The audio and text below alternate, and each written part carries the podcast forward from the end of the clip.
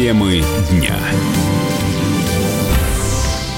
Владимир Путин в Иркутской области проверит, что сделано для ликвидации последствий наводнения. Президент провел совещание с членами специальной комиссии. Глава государства зачитал перечень данных ранее поручений и заявил, что, цитата, «хотел бы послушать, что сделано».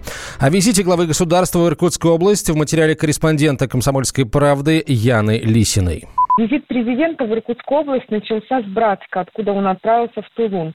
Город больше всего пострадал от стихии. Напомним, в общей сложности в регионе было подтоплено более 10 тысяч домов, в которых проживает более 38 тысяч человек. Владимир Путин а, с борта вертолета осмотрел территорию, с воздуха наглядно представил весь масштаб бедствия, разрушенные дома, дороги, обломки строений повсюду.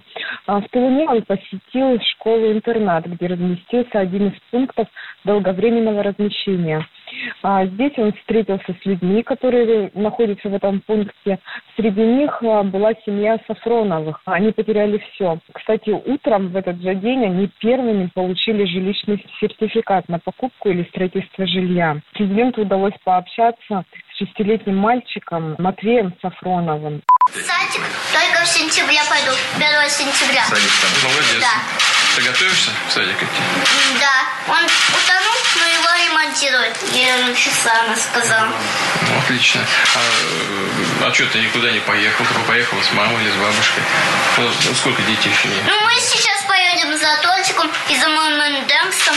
Ну, после чая. А, ну это правильно. Это будет праздник такой. Праздник. Это В честь вас, что вы вернулись к нам. Спасибо большое.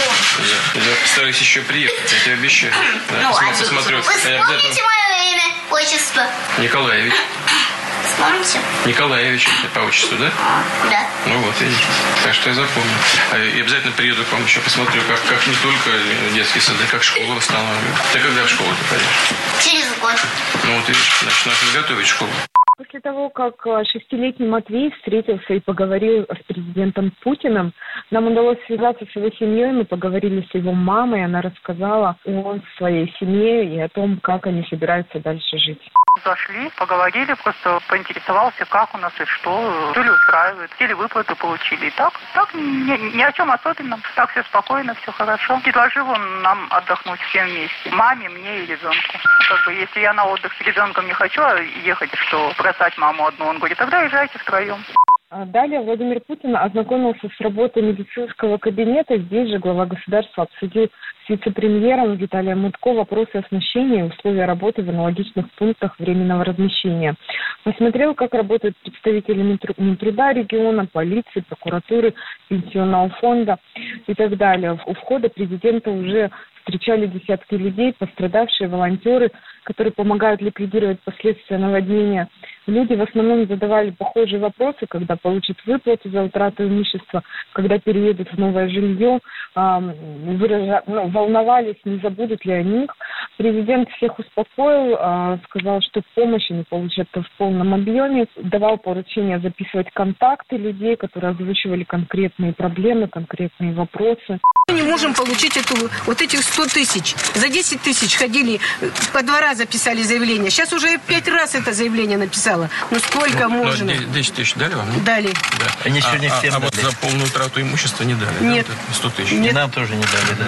А, То вы в списках за- нет, то еще Да, что-нибудь. а, а, составили акт об утрате имущества? Составили. То есть все документы есть, а денег нет? Нету денег.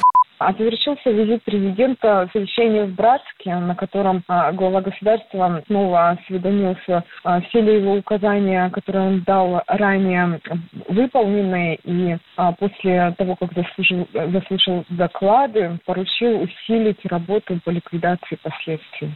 Наводнение признано чрезвычайной ситуацией федерального характера. В этой связи привлечь к ликвидации чрезвычайной ситуации, связанной с наводнением в Иркутской области, вооруженные силы Российской Федерации, другие войска и воинское формирование. Правительство Российской Федерации обеспечить выделение из федерального бюджета средств на капитальный ремонт за частично поврежденное имущество. Решить вопрос о выделении гражданам, чьи жилые помещения признаны в установленном порядке непригодными для проживания а в результате наводнения на территории Иркутской области средств из федерального бюджета на строительство и или на приобретение нового жилья. Обеспечить предоставление субсидий бюджету Иркутской области на возмещение сельскохозяйственных сельскохозяйственным товаропроизводителям затрат на уплату процентов по кредитам и лизинговым платежам, а также предусмотреть оказание им поддержки в проведении работ, направленных на восстановление посевных площадей. Обеспечить скорейшее восстановление поврежденных дорог и мостов и так далее. Обеспечить принятие исчерпывающих мер по недопущению роста цен на товары и услуги первой необходимости. Организовать осуществление социальных выплат гражданам. Обеспечить выделение дополнительных бюджетных ассигнований из резервного фонда правительства на компенсацию расходов федеральных органов исполнительной власти, связанных с ликвидацией последствий наводнения. А президенту пришлось даже развенчивать некоторые конспирологические версии, например, что паводок был связан со взрывными работами а, в горах. Путин заявил, что нет причин, связанных с какими-либо работами. Не согласился он и с тем, что стихийное бедствие было спровоцировано массовыми рубками леса, хотя и подтвердил, что борьба с незаконными рубками будет продолжена, в том числе в Иркутской области. Яна Лисина, Комсомольская правда, Иркутск.